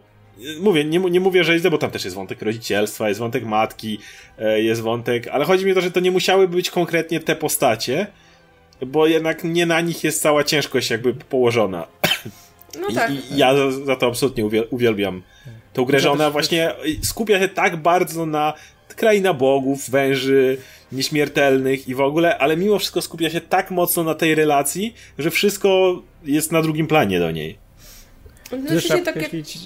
Mów, mów. A, no jednocześnie tak, tak jak mówisz, e, jest to fajnie pociągnięte w tym drugim wątku rodzicielskim, że jest takie pewna, taka pewna paralela między tym, co w jednym i drugim wątku ta gra mówi i wydaje mi się, że, że jakby fajnie, że jednak y, to, jest, to jest tego typu też ten drugi wątek, a nie jakiś zupełnie inny.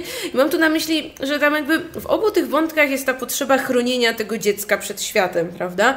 No i u Frey to ma inną formę, ale u Kratosa to, że właśnie on nie mówi Atreusowi, kim, kim jest Atreus z pochodzenia, kim jest on sam Kratos, to jakby też jest ta forma właśnie chronienia tego dziecka przed, przed, no, przed absolutnie wszystkim, co z jednej strony no, z tym zrozumiałym instynktem, prawda, żeby przed tym złem świata ochronić swoje dziecko najbardziej jak się da, no ale jednak jest ten moment, że trzeba wiedzieć, kiedy przestać. I że tu mamy jednak tę kontrę, że Kratos w jednym momencie właśnie rozumie, że musi przestać, bo to się może tragicznie skończyć, no a Freya nie rozumie, tak, i to jakby, że ona idzie ten krok za daleko w ty, i, no i to ma konsekwencje, jakie ma. I że te dwa wątki zestawione razem też bardzo fajnie gdzieś tam wzajemnie na siebie oddziaływują.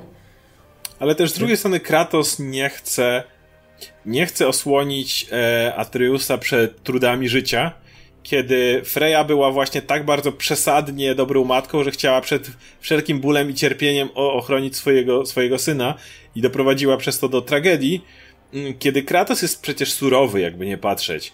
On cały czas mówi Atreusowi, że nie jest gotowy cały czas y, każe mu tam ćwiczyć, wspinać się, robić całą masę rzeczy, nawet nie tylko gameplayowo, ale już na samym początku upolować tego jelenia, poradzić sobie z samym trudem odebrania życia komuś.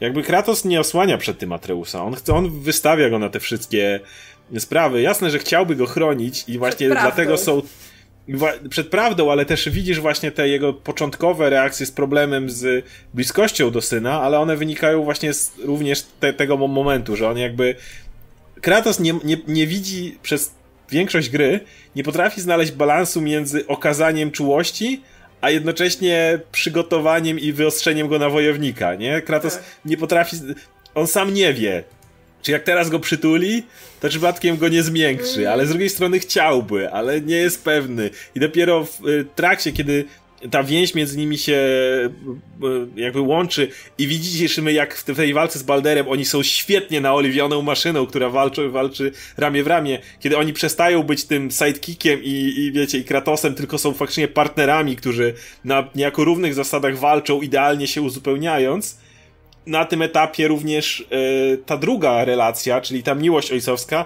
może w pełni się manifestować, bo już wtedy jest tak duże zaufanie między nimi, że Kratos już nie, nie, nie potrzebuje być tym takim surowym mentorem. On w tym momencie widzi partnera, który jest jednocześnie jego synem, więc może się przed nim w pełni obnażyć. I według mnie właśnie to też świetnie gra, że na tych dwóch płaszczyznach oni muszą się dotrzeć. Tych wojowników walczących jak bracia w boju i, i, i rodzicielskich. Tak. To jest też fajna jeszcze alegoria rodzicielstwa, w ogóle wychowania i tego, jak ustawiasz dziecko do życia, nie? Bo jednak Kratos E, niby go chce wyszkolić na wojownika, ale tak naprawdę on mu chce dać po prostu narzędzia, żeby on, wiesz, e, dalej kreował swoje życie, bo też Kratos cały czas ma to przeświadczenie, że też go kiedyś zabraknie, tak jak matka zginęła, on też wie, że kiedyś odejdzie i że on musi być po prostu przygotowany do życia, ale ma, wiesz, iść swoją drogą przede wszystkim, bo wiemy jak tam jest to, że on jest e, ustawiony pod to, żeby być tym nordyckim bogiem, bo tak, tak ta historia się powtarza, a jednak Kratos cały czas go połapał w tą stronę, żeby on się nauczył rzeczy, miał narzędzia, ale podążał swoją drogą w jakiś sposób, nie? Żeby nie był tylko jego odbiciem zupełnie.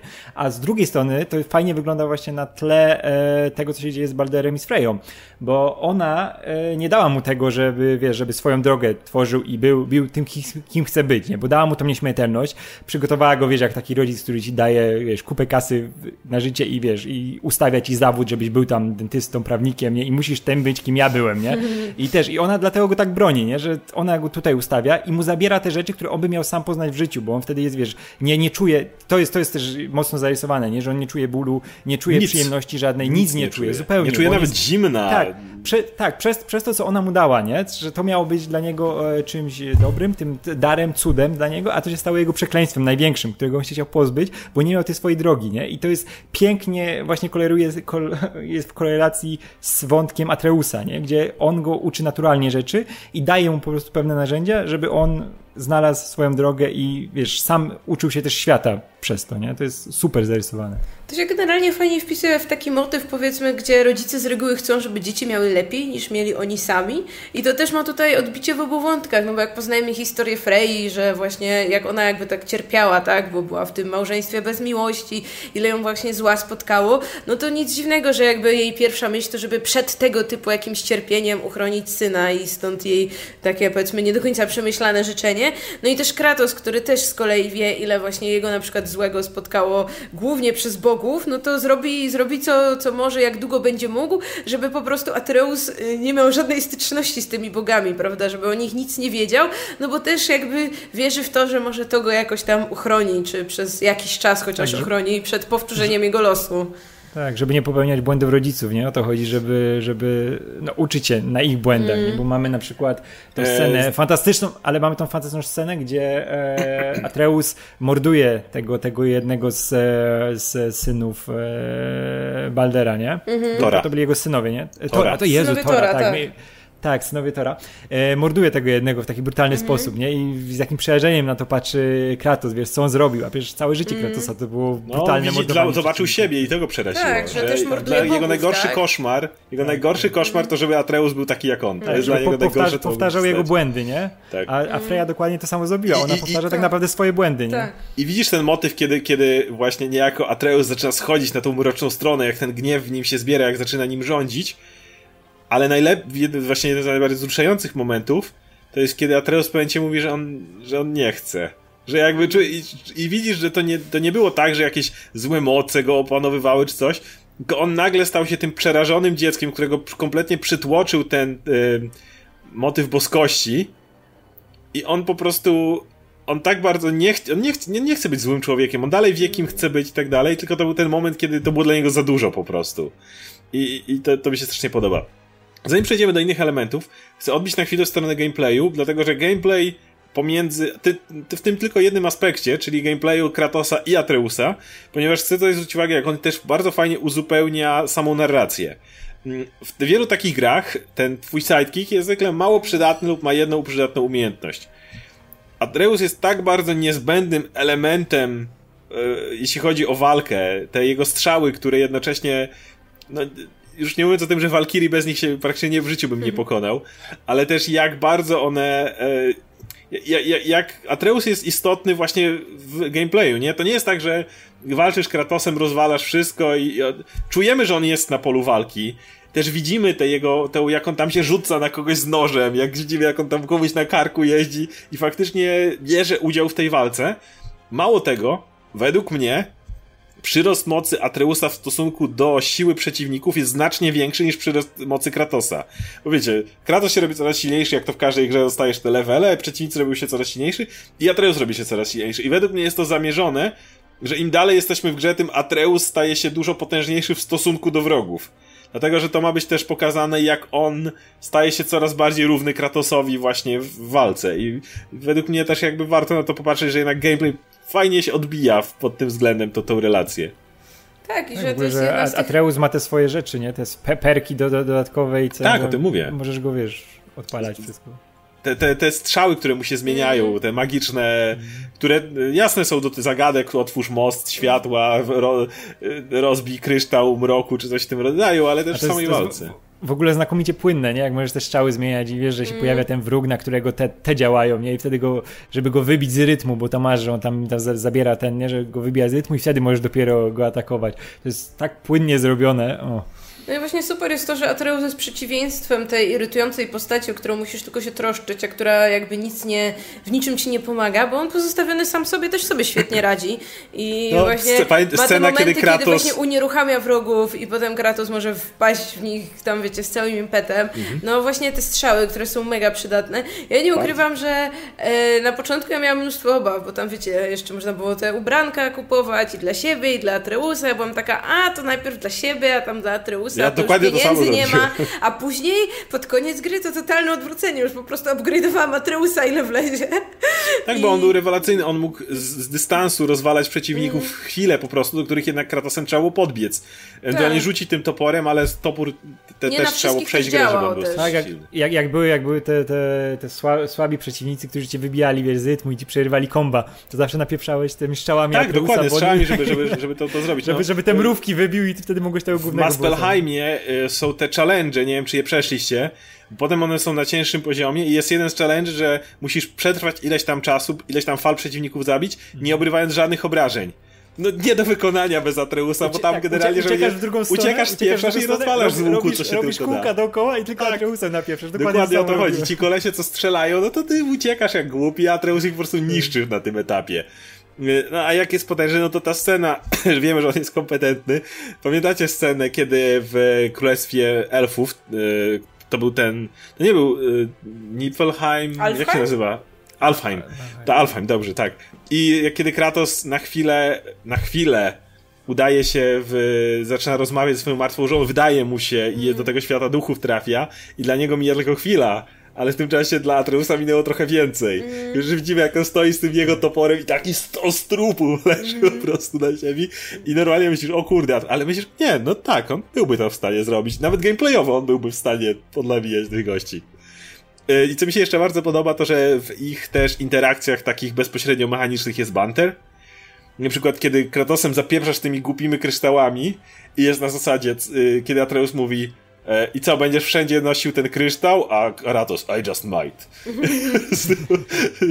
Nawet w takich pierdółkach jak interakcje głupie mechanice, cały czas czujesz, że to jest ojciec syn, który cały czas się przekomarzają, jeżeli trzeba, już widzisz, kiedy Atreus trochę pewności siebie nabrał, to może czasem mu dociąć. I, to, i to nie wiem, mówię, to, to jeszcze daje kolejny poziom w tego, że masz ochotę grać i ciachać tym toporem. Wiesz, w ogóle nie wiem, czy to nie jest jedna z najważniejszych tych takich nowych rozwiniętych funkcji w grach, jaka się pojawiła, że mamy tego NPC-a, który jest pełnoprawną postacią, jest fantastycznie rozwiniętą, charakterologicznie też mocno zarysowaną. E, to zresztą już wiemy, że od The Last of Us to się dzieje, nie? że tam mieliśmy Joela i Eli. E, mamy Lee Tylko Eli nie była tak przydatna jak Nie była, nie była, nie, ale chodzi, chodzi mi o samą, samą relację. Ale tak, ale wiesz, była tak, w pełni Że ona była tym odbiciem, że tak. główny bohater mógł wiesz, z kimś gadać, naturalnie to wszystko wychodziło i postaci mm. się razem rozwijały, uzupełniały się, nie? Tak, tak, samo było z Lee Valentine w The Walking Dead o Telltale Games e, i nie mamy już tego, że właśnie ten jest bohater, który nie ma się do kogo odezwać, jak mm. na przykład mhm. Lara Croft, która tylko biega i, i może sobie strzelać i jest cichutko i po latach jak ty gier wracasz, to no kurczę. Nudzą. Chcesz, chcesz nudzą. kogoś, nie?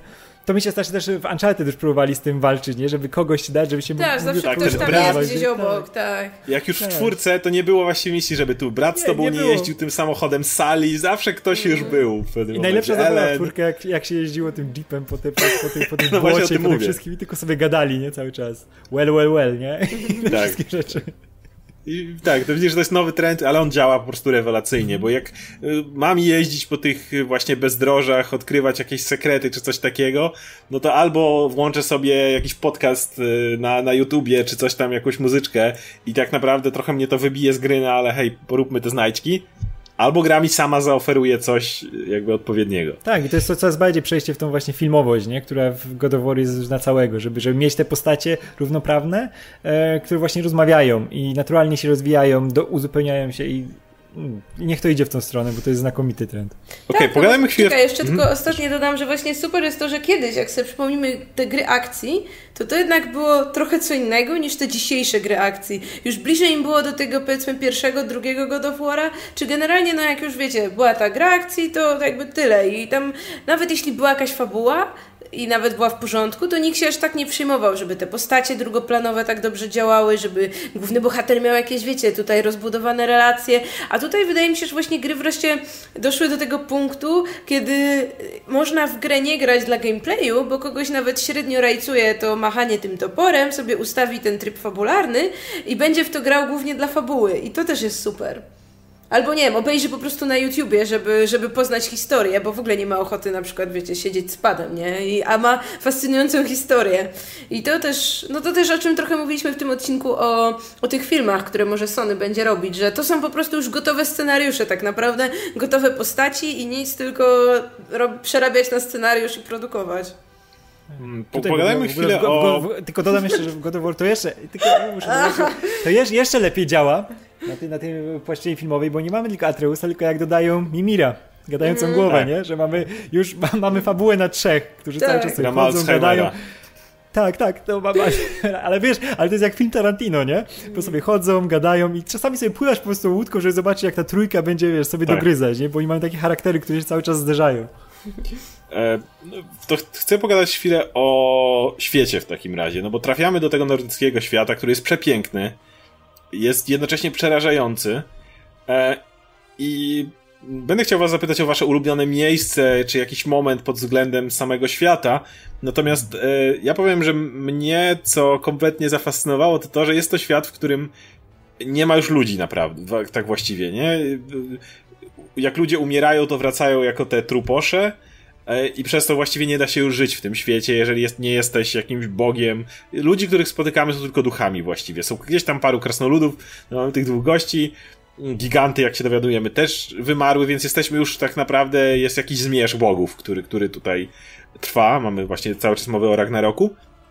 Ale co jest ciekawe, to również nie jest istotne i na dobrą sprawę, jeżeli nie skończysz całego wątku z Walkiriami i królową Walkirii, to nigdy się nie dowiadujesz tak naprawdę, co się właściwie stało. Masz pewne przebłyski, ale wprost dopiero tam, w jakimś świecie pobocznym, super trudnym questie na końcu dowiadujesz się, co? I ktoś może powiedzieć, a to głupio zamaskowany? Nie, bo to nie ma znaczenia. Nie, bo faj, wiesz, że tak działa świat i nawet naprawdę nie musisz wiedzieć, dlaczego tak jest. Po prostu tak jest. Szybko się do tego w ogóle przyzwyczajasz, nie? Że no tak jest, tak jest, tak to No wygląda. już wszystko. coś się kończy, nie? Jest ten zmierzch jakiś tego wszystkiego. Później się oczywiście dowiadujesz, że Odyn zmanipulował te walkirie, walkirie chciały działać i teraz są zamknięte, ale ponieważ one przestały zaprowadzić ludzi do zaświatów, bramy są zamknięte, to, to kiedy trafiamy do Hel, to Helheimu, to oczywiście widzimy wtedy te zamknięte bramy i te dusze, które nie mogą się dostać i nie ma przejścia. No dobra, ale to w razie zapytam was, jaki jest wasz taki element świata, czy jest to, nie wiem, wielki wąż, czy jest to wielki żółw, dom Frey, czy które zrobił na was największe wrażenie? E, Ja jeszcze dodam, że na przykład ja wątku z Walkiriami nie zrobiłam, bo po prostu Walkirie mnie przerosły gameplayowo na tym poziomie, na którym e, przeszłam resztę gry. I jasne, pewnie jakbym posiedziała jeszcze kolejne 100 godzin, albo jakbym tam najpierw jeszcze wykraftowała jakąś super hiper zbroję, to może by mi lepiej poszło. Od, od, do tego ale, ale wrócę, przyznam, ale... że jakoś już tak nie miałam serca i, i po prostu miałam wrażenie, że, że jakby wiem, że jeszcze tam, tam coś jest, no ale już jakby wycisnęłam to takie powiedzmy najważniejsze, więc to już odpuszczam. Ale z takich wątków pobocznych to bardzo mi się podobał wątek właśnie tych e, krasnoludów zamienionych w smoki i te lokacje, bo one były zawsze takimi fajnymi łamigłówkami, gdzie były te, wiesz, te parę miejsc, gdzie trzeba dojść, żeby złamać te, te, te, taką tę pieczęć, yy, która trzymała tego smoka na uwięzi. Gdzieś tam po kolei jeszcze tu smok ział ogniem, więc nie można było tak, że tak powiem, na pałę wbiec i walczyć z przeciwnikami, bo trzeba było jeszcze unikać tego smoczego ognia. I, i tam z reguły były właśnie takie różnorodne zagadki, to to mi się podobało. No a tak z krain to powiedziałabym, że tak nudno, ale właśnie Midgard najbardziej mi się podobał, bo tam było dużo tych właśnie takich tych wszystkich elementów, jak mówisz, ten żółw, ten, ten wąż, e, to pływanie łódką, a właśnie do tych, tych pobocznych krain to mi się tak średnio chciało. Okej, okay, Radek, twoje ulubione miejsce, jakiś ulubiony motyw e, ten fantasy? Moje ulubione to było spotkanie z e, właśnie wężem światów pierwsze które było cholernie przerażające, mm. bo to było wielkie bydle. W ogóle każde pojawienie się węża światu, gdzie on tam w ogóle jak on gdzieś tam przemyka w tle, widzisz jak się porusza. Porusza się. Tego tak. cielsko, tak. Wiesz, że on tam pod wodą gdzieś jest, to wielkie cielsko. Albo jak masz tą scenę, gdzie już wpływasz do niego, nie?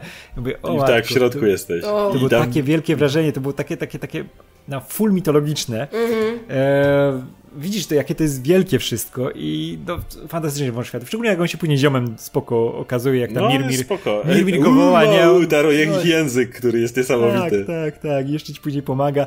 To jest, to jest fantastyczne. E, piękna była też ta lokacja, gdzie się wpływało, o, tam gdzie było takie fioletowe niebo i, i przekręcało się a, całą tą świątynię na drugą stronę tak. trzeba obrócić. To tak, już niesamowity tak, tak. pomysł z tym, żeby świąt... I, jak, I najlepiej jak Kratos mówi no, we must flip the temple, coś takiego. I Mimir, mm. i Mimir takie, a, a, dzień powszedni dla ciebie, rozumiem, tak, odwracanie tak. świątyni. Słuchajcie, ja muszę tu coś powiedzieć, bo pamiętam jak e, w kwietniu był ten maraton e, Infinity War i Endgame i tak siedzę na tym Infinity War i oglądam ten wątek Tora i tak sobie myślę, no kurwa, Kratos. Jak on tam po prostu, wiecie, ściąga to, tak, żeby światło, gwiazdy i tak myślę, no Kratos, Kratos by dokładnie to zrobił. Przyjąłby na klatę to bez zawahania, oczywiście. Tak, że trzeba, trzeba wszystko, wszystko obrócić i później nagle tak. masz, To były pięk, piękne te efekty, jak wiesz, jak widać, że mm. ile to tam już e, wieków musiało być właśnie przewrócone, nie? że całkowicie wszystko zmienia. Zarosło już. Tak, no, nie, jeśli chodzi to, o scenografię, to jest Mistrzostwo Świata. To ja muszę powiedzieć, że na mnie właśnie wielkie wrażenie zrobiło Hell. E, nie ten początek, jak pierwszy raz idziesz, żeby pomóc Sterusowi, tylko później, kiedy tym cholernym statkiem nieumarłych lecicie, kiedy musisz te ognie w krainie, gdzie nie może zapalić się żaden ogień, jakby cała idea tego unoszącego się statku. Ale w Hell było coś więcej. Tam siedzi te cholerne wielkie ptaszysko, które w sumie nie wiem czym jest, ale mnie ono z jakiegoś powodu tak przerażało, bo wąż na początku tak, ale wąż w końcu spoko ziomek. Wiesz, że nie lubi Tora, my też nie lubimy Tora. Jakoś się dogadamy, prawda? A ten ptak, który tam siedzi, tam gdzieś w oddali, który nie wiesz, czy się zaraz nie zerwie do lotu i zaraz was nie dziabnie, i on nigdy się nie rusza stamtąd. Mm. Ale, ale no, na mnie to zrobiło mega wrażenie. Te, te, te, te dusze, które nie mogą trafić. Idziesz i kolejna bariera za barierą i widzisz mm. ten, ten pociąg dusz, który chce pójść dalej, ale nie może. Y, strasznie mi Hell y, się podobało pod tym względem. I to, że na przykład tam każdy przeżywał ten swój koszmar. To, że Kratos widział Zeusa, to, że Balder widział swoją matkę, która była jego największym udręczycielem, jakie kiedykolwiek, kiedykolwiek spotkał, więc ca, ca, całe to jak Hell było zaprojektowane, na mnie ogromne wrażenie wywarło. Natomiast obiecałem, że wrócę do Valkyrie. Ja jestem kompletnym masochistą pod tym względem, jeszcze tylko powiem. Bo ja mam tak, że jak przechodzę grę, to w momencie, kiedy jest koniec, są napisy końcowe, to ja ją wyłączam i nigdy więcej w nią nie gram. Więc jeżeli nigdy nie gram w New Game Plus, nigdy nie gram w jakieś aftergame, yy, tego typu rzeczy, a twórcy często yy, różne rzeczy wrzucają po zakończeniu gry, nie? Rozważ od niego bossa i potem eksploruj świat, masz nowe zadanie, jakieś nowe. Okej, okay, jak będzie jakiś mega pakiet DLC, to może, ale ogólnie nie, więc ubzdurałem sobie w takim razie, że jak mam zabić te wszystkie walkirie, to muszę to zrobić zanim przejdę grę, zanim pokonam Baldera. Jak może wiele osób wie, dopiero po przejściu gry twój topór jest e, upgrade'owany na ostatni poziom, odbierają się nowe umiejętności, jakieś specjalne rzeczy. Z królową Walkirii walczyłem przynajmniej 5 godzin. Tak mi się wydaje. W sumie. E, może cztery, nie wiem. Ale, ale, ale mogło być więcej. No bo walczyłem na tym bardzo umniejszonym efekcie, wiecie, miałem dużo gorsze umiejętności, ale jak ją wreszcie zabiłem. Ojej, jaka to była satysfakcja. Po prostu chłonąłem wszystkie jej słowa. Nie wiem, miała trzy zdania mi powiedziała. Potem wracam do po pomóc duszom, czy coś takiego. Ale, ale nie wiem, ja, ja akurat w wielu grach mam gdzieś, a tutaj, kurde, z jakiegoś powodu ta trudność mi sprawia satysfakcję. Są gry, w których trudność mnie nie rusza, jak seria Dark Souls, która, która mnie nudzi, a tutaj z jakiegoś powodu, może tego, że tak kochałem już Kratosa i Atreusa i stwierdziłem, oni muszą pokonać tę Valkyrię. Chłopaki na rady, jak nie oni, to kto? Ja, ja, ja też nie skończyłem Valkyrii, chyba w połowie przerwałem, bo e, nie chciałem, żeby mnie coś oderwało od tej narracji filmowej, wiesz, to miało, mhm. miało, miało iść cały czas do przodu i jak już się zaczynało jakieś grindowanie, jakieś szukanie czegoś, żeby jakieś nazbierać lepszą zbroję, czy coś takiego, czy szukaj tych Valkyrii za długo, mówię, nie, to mnie od, odciąga od tej historii. I cały, cały czas chciałem być ściśle przy tej historii. I jak już schodziłem na końcu z tego, e, z tej góry, piękna scena i się pojawiły napisy końcowe. Mówię, dobra, do widzenia, wyłączone, nie? Jeszcze scenę po napisach Te, też, tak, też tak zrobiłem. Mhm. Koniec, wcześniej koniec. zapieprzałem dwie godziny Ale... przez mgły Niflheimu. Ja nie, nie, nie będzie żadnego zapieprzania. Koniec. Nie, to ja jeszcze po zakończeniu sporo dogrywałam właśnie te smoki, jakieś tam te wątki poboczne, ale później nie ukrywam, że właśnie no, na tych Walkiriach natrafiałam na mur, bo ja generalnie jestem kiepskim graczem, jeśli chodzi o takie, wiecie, umiejętności i e, jak coś już jest jakimś takim do, wyzwaniem dodatkowym, takim, wiecie, zadaniem z gwiazdką, no to prawie na pewno nie będę tego robić, bo, bo po prostu nie, bo musiałabym właśnie siedzieć 5 godzin, a no już mnie to nie bawi. ale ja mam, ja mam to, czego wy nie macie. Ja uwielbiam te otwarte światy i szukanie każdego pytajnika, bo może tam jest kufer, w którym jest coś, albo może baba chce patelnię, więc jakby to ja jestem tym graczem, tym kolekcjonerem tak. wszystkiego, a nie tym takim, o, pokonam tego super trudnego bossa z gry plus, to, tak. ja, ja mam odwrotnie właśnie, jak, to mnie nie interesuje, ale, ale jak w Assassin's Creedzie dowiedziałem się, że są, nie wiem, wielkie słonie do pokonania w Origins, to musiałem wszystkie słonie załatwić, bo inaczej nie było opcji. Ja tylko do, dodaję, Inne priorytety. Jak, jak, jak e, mówisz o smokach, to smoki, smoki wszedłem w trakcie fabuły, normalnie, mm -hmm. bo mówię, nie, to, są, to jest uratowanie smoków, tego się nie mhm. zostawia na później, nie? Trzeba od razu uratować smoki. Fanfira, Otra i Regina od razu mm. idę ratować. I była historia tego okrutnego króla krasnoludów gdzieś po drodze, która też była fascynująca. Nie no, to te, te kończyłem, ale Valkyrie już mówię tak. nie. I ten, że biegać w tych, w tych, w tych mgłach. Tak, i... tego też nie zrobiłam. Ach, bieganie w mgłach, omijanie pułapek, mm. ścian, które cię zmiażdżą i biegniesz od nowa. Mm. Ja z tego właśnie, właśnie też smoki musiałem zrobić, bo wtedy chyba Baldra dostawałeś tą zbroję i ona była taka, mm. wiesz, designerska i pięknie się w niej wyglądało. Ta z Niflheimu była lepsza. No była lepsza, ale trzeba się było, wiesz, na, napocić. za bardzo odciągała. Napocić, Generalnie kółka robić. Nie, ja. Super, w zbroi Baldra się wyglądało tak. najlepiej. Do końca. Ładnie. E, no dobra, to, to, mamy generalnie grę omówioną, to teraz zapytam nie, to, was. Co, co, co, bo ktoś mi powie, powie, ktoś mi, nie, nie, nie, ktoś mi w komentarzach zaraz wy, wywali, że ja mówię zbroja Baldra, to była zbroja Tyra. Zbroja tak, Tyra. Poprawiłem tak, zbroja Tyra. To była zbroja Tyra, ta, Właśnie ta chciałem, złota. Chciałem o to zahaczyć, no bo mamy to, to odhaczone, mówiliśmy o Frey, mówiliśmy o, o relacjach, Teraz przejdźmy troszeczkę do tego, czego oczekujemy dalej. No bo oczywiście wiemy, że to będzie kolejna trylogia. Można się domyśleć dwój, dwójce Thor, w trójce Odyn. Każdy idzie do odstrzału, prawda, po drodze. E, I jakby, jakie macie oczekiwania względem kolejnej części? Mieliśmy to ukryte zakończenie, gdzie tam Thor ich odwiedza, ale to jest mhm. sen, to jest wiadomo jakieś tam, niekoniecznie musi się wydarzyć. Um, Mamy bardzo często wspomnianego Tyra, jako jedynego tego fajnego syna Odyna, jako mm. jedynego z tych gości. To jest ten Prometeusz, prawda, nordycki? Ciekawe, ciekawe, ciekawe kto nim jest, bo kto nim może być. Ciekawe, kto nim jest w, w kolejnym wcieleniu. Ale właśnie moje pytanie brzmi... E, jak chce, czego oczekujecie po kolejnej części przede wszystkim? Jak chcecie, żeby w jaką stronę poszedł wątek Atreusa? E, jakie światy chcecie zwiedzić, no bo wszyscy się zgodzimy, chyba kolejna część to jest trzeba zarąbać Tora. No to, to, to, to jest finał, nie kolejnej części, ale co, co po drodze? No, twórcy sobie tutaj zostawili te trzy światy, których w ogóle nie pozwolili nam odwiedzić w tej części, więc no one na pewno się pojawią prędzej czy później, e, bo zostawili sobie właśnie Asgard, Asgard e, Vanaheim, Vanaheim i, y, i jeszcze jeden, ale nie powiem. Nidavellir. Nie, Nidavellir to jest to jest część tego całego. Okej, okay, nie, to nie, to, to inaczej się nazywa. Um, nie, nie wiem, czy, czy szukać tego teraz. No w każdym razie na pewno trzy były zablokowane. Mhm. E, Okej. Okay. Odyn zablokował swoją Svartalheim, Dom Krasnoludów. Tak, bo to jest i nazywany Nidaveri. Okej, okay, bo to, to tak. byłem blisko. No, więc, y, więc te trzy krainy albo tam to jakoś podzielą, albo podejrzewam, że w kolejnej części dadzą nam pozwiedzać te brakujące krainy i że, i że gdzieś tam... Poza Asgardem.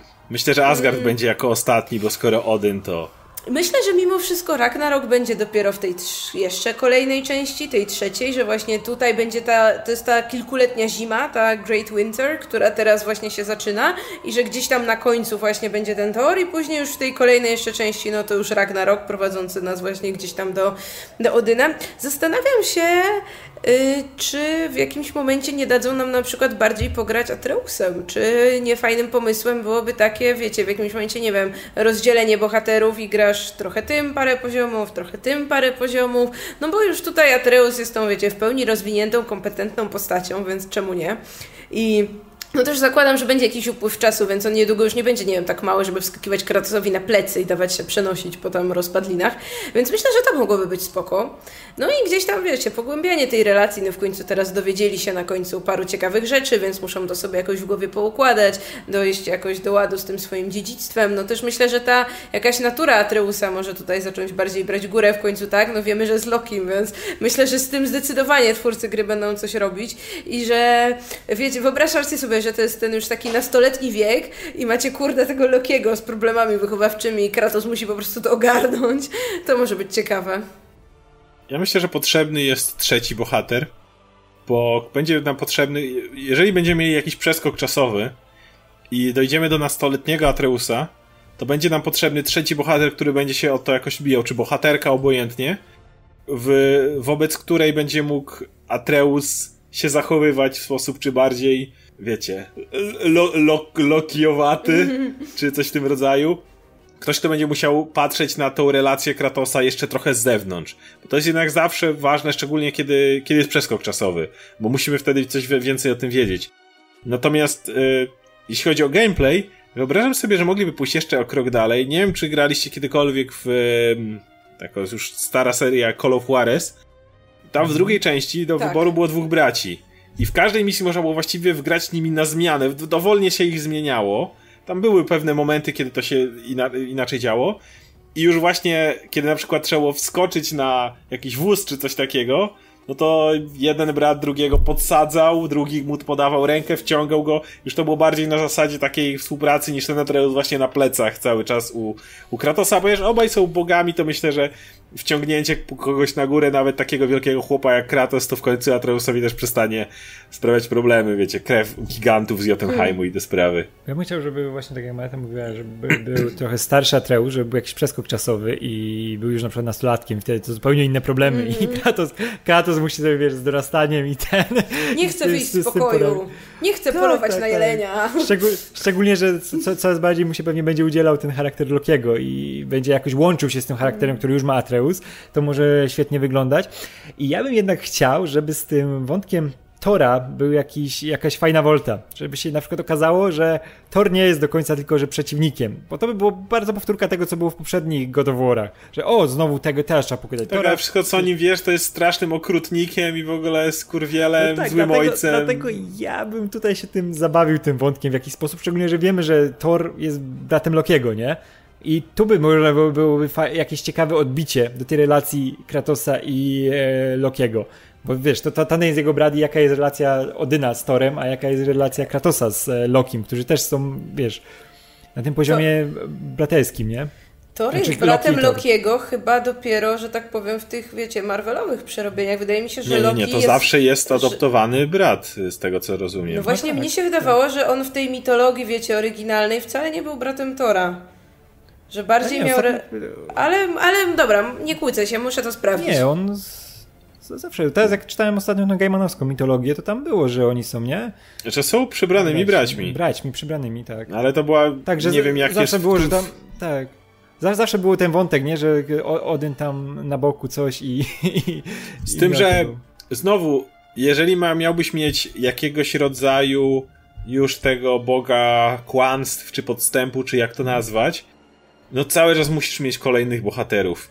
I właśnie dlatego trzeba by może odkryć, że jakiś świat jest bardziej zaludniony. No bo po pierwsze, to jednak trochę smutne, jak ten Atreus miał być nastolatkiem i całe życie tylko z tym ojcem żył. To w końcu może mu się udzielić bardziej na, na zdziczenie niż na...